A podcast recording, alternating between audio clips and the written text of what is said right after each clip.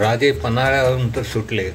पण याच दरम्यान शाहिस्ते खान रूपी मोठे संकट आवासून उभेच होते. औरंगजेबाचा हा मामा प्रचंड मोठी फौज घेऊन दक्षिणेत आला होता. सिद्धी जोहरच्या अपयशाने संतापलेल्या आदिलशहाने राजांवरची मोहीम स्वतःच्या हाती घेतली. एकीकडे आदिलशहा व दुसरीकडे शाहिस्ते खान. राजे जाणून होते हे दोन्ही शत्रू एकसाथ अंगावर घेणे जोखमीचे व न परवडणारे होते. मग राजांनी आदिलशहाची तह करण्याचे निश्चित केले. त्यासाठी पन्हाळगड आदिलशाहीच्या स्वाधीन केले. यामुळे आदिलशहाचा राग थोडा शांत झाला. इकडे शाहिस्तेखानाने राजांविरुद्धची राजांविरुद्ध मोहीम सुरू केली. चाकांच्या किल्ल्याला वेढा दिला. इतर किल्ल्याच्या मानाने हा किल्ला तर किरकोळच पण किल्लेदार होते फिरंगोजी नरसाळा. राजांचे खास मर्जीतले. त्यांनी शर्तीने किल्ला लढविला पण अखेर त्यांना माघार घ्यावी लागली.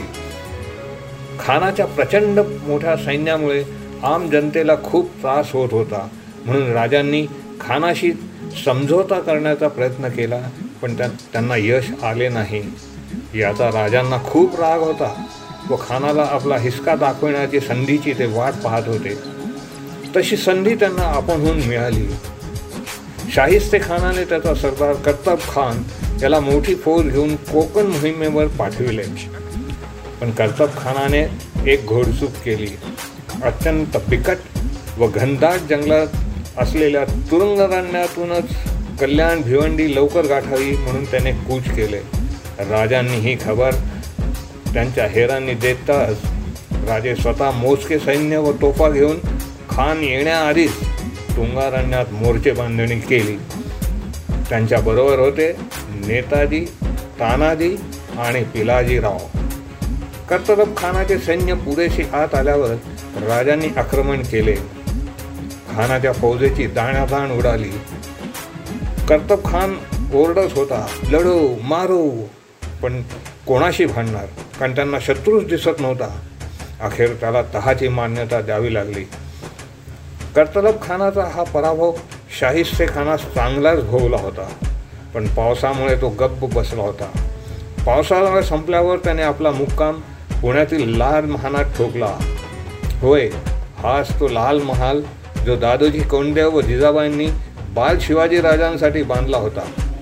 राजेही दरम्यान रायगडावर पोहोचले होते. राजे हे जाणून होते की काही चमत्कार दाखविल्याशिवाय खान पुण्याहून हलणार नाही.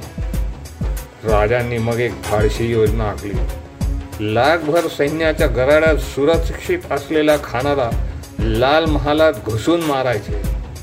अशा योजना केवळ राजेच विचार करू शकतात व अंमलातही आणू शकतात. योजनेपूर्तीसाठी राजांचे हेर पुण्यात शिरून छावणीची बारीक सारीक माहिती राजांना पुरवत होते. लाल महालातील कोपरा आणि कोपरा राजांच्या परिचयाचा होता. तरी खान कोठे बसतो कोठे निसतो वाड्यावर पहारे कोणाचे असतात केव्हा बदली होतात अशा बारीक सारीक गोष्टीसुद्धा राजांनी माहीत करून घेतल्या. हल्ल्यासाठी राजांनी दिवसही निवडला. सहा एप्रिल सोळाशे त्रेसष्ट जेव्हा रमजान महिन्यातील रोजाचे उपास चालू होते. निवडक दोन हजार लोक घेऊन राजे रायगडाहून निघाले. त्यातील बरेच लोक मराठा सरदारांच्या तुकडीतील आहोत असे भासून पुण्यात घुसले व ठरविलेल्या जागी दबा धरून बसले. राजांनी अजून एक युक्ती केली. कात्रजच्या घाटाखाली बऱ्याच बैलांच्या शिंगांना पहिचे बांधून ठेवले व ठरलेल्या वेळी ते पलिते पेटवून बैलांना रानात सोडून द्यायचेही नक्की झाले होते. जेणेकरून घाटावरून बघणाऱ्यांना राजाची फौज मशाली घेऊन जात आहे असे भासावे. लाल महालाभोवती पहारे पठाण व मोगलांचे होते हे राजांना माहीत होते. म्हणून राजांनी आपल्या सैन्यातील पठाणांची तुकडी घेऊन पुण्यास प्रवेश केला. बरोबर होते बाबाजी व चिमणाजी देशपांडे. केवढे हे धारिष्ट फक्त राजेच करू जाणे. वेळ रात्रीची होती पठाणी तुकडी पाहून त्यांना कोणीही अडवत नव्हते. उलट तेच सर्वांना दरडावात होते व जागरूक राहा म्हणून सांगत होते. वाड्याजवळ येताच पहिले पहारे असतानाही राजांच्या पठाण सरदाराने आपले पहारे बसविले. सर्वांना असेच वाटले की जादा पहारे बसवण्याचा हुकूम असावा. निवडक असे शंभर लोक घेऊन राजे वाड्याच्या मागील बाजूने आज शिरले. वेळ साधारण मध्यरात्रीची. रोजाचे उपास सोडून झाल्यामुळे वाड्यात सामसूम होती. मुतपाक खाण्याच्या भिंतीला लागून खानाचा रोपता होता. मध्ये होती फक्त कच्च्या बांधकामाची भिंत. ही भिंत उतरून राजे आत शिरले. त्याला लागूनच खानाचा जनानखाना होता. त्यांना चाहूल लागताच त्यांनी आरडाओरडा चालू केला. ते ऐकून खानाचा मुलगा अबुल फतेखान तलवार उचलून धावला. पण तोवर राजाच्या लोकांनी कापाकापी सुरू केली होती. या रणधुमाळीत अबुल फतेखान मारला गेला. तो मरताच एकच गोंधळ उडाला.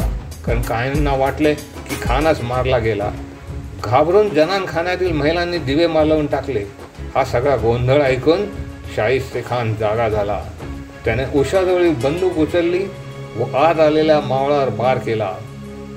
त्याच्या पाठोपाठ राजे ही तलवार उचलून आत घुसले.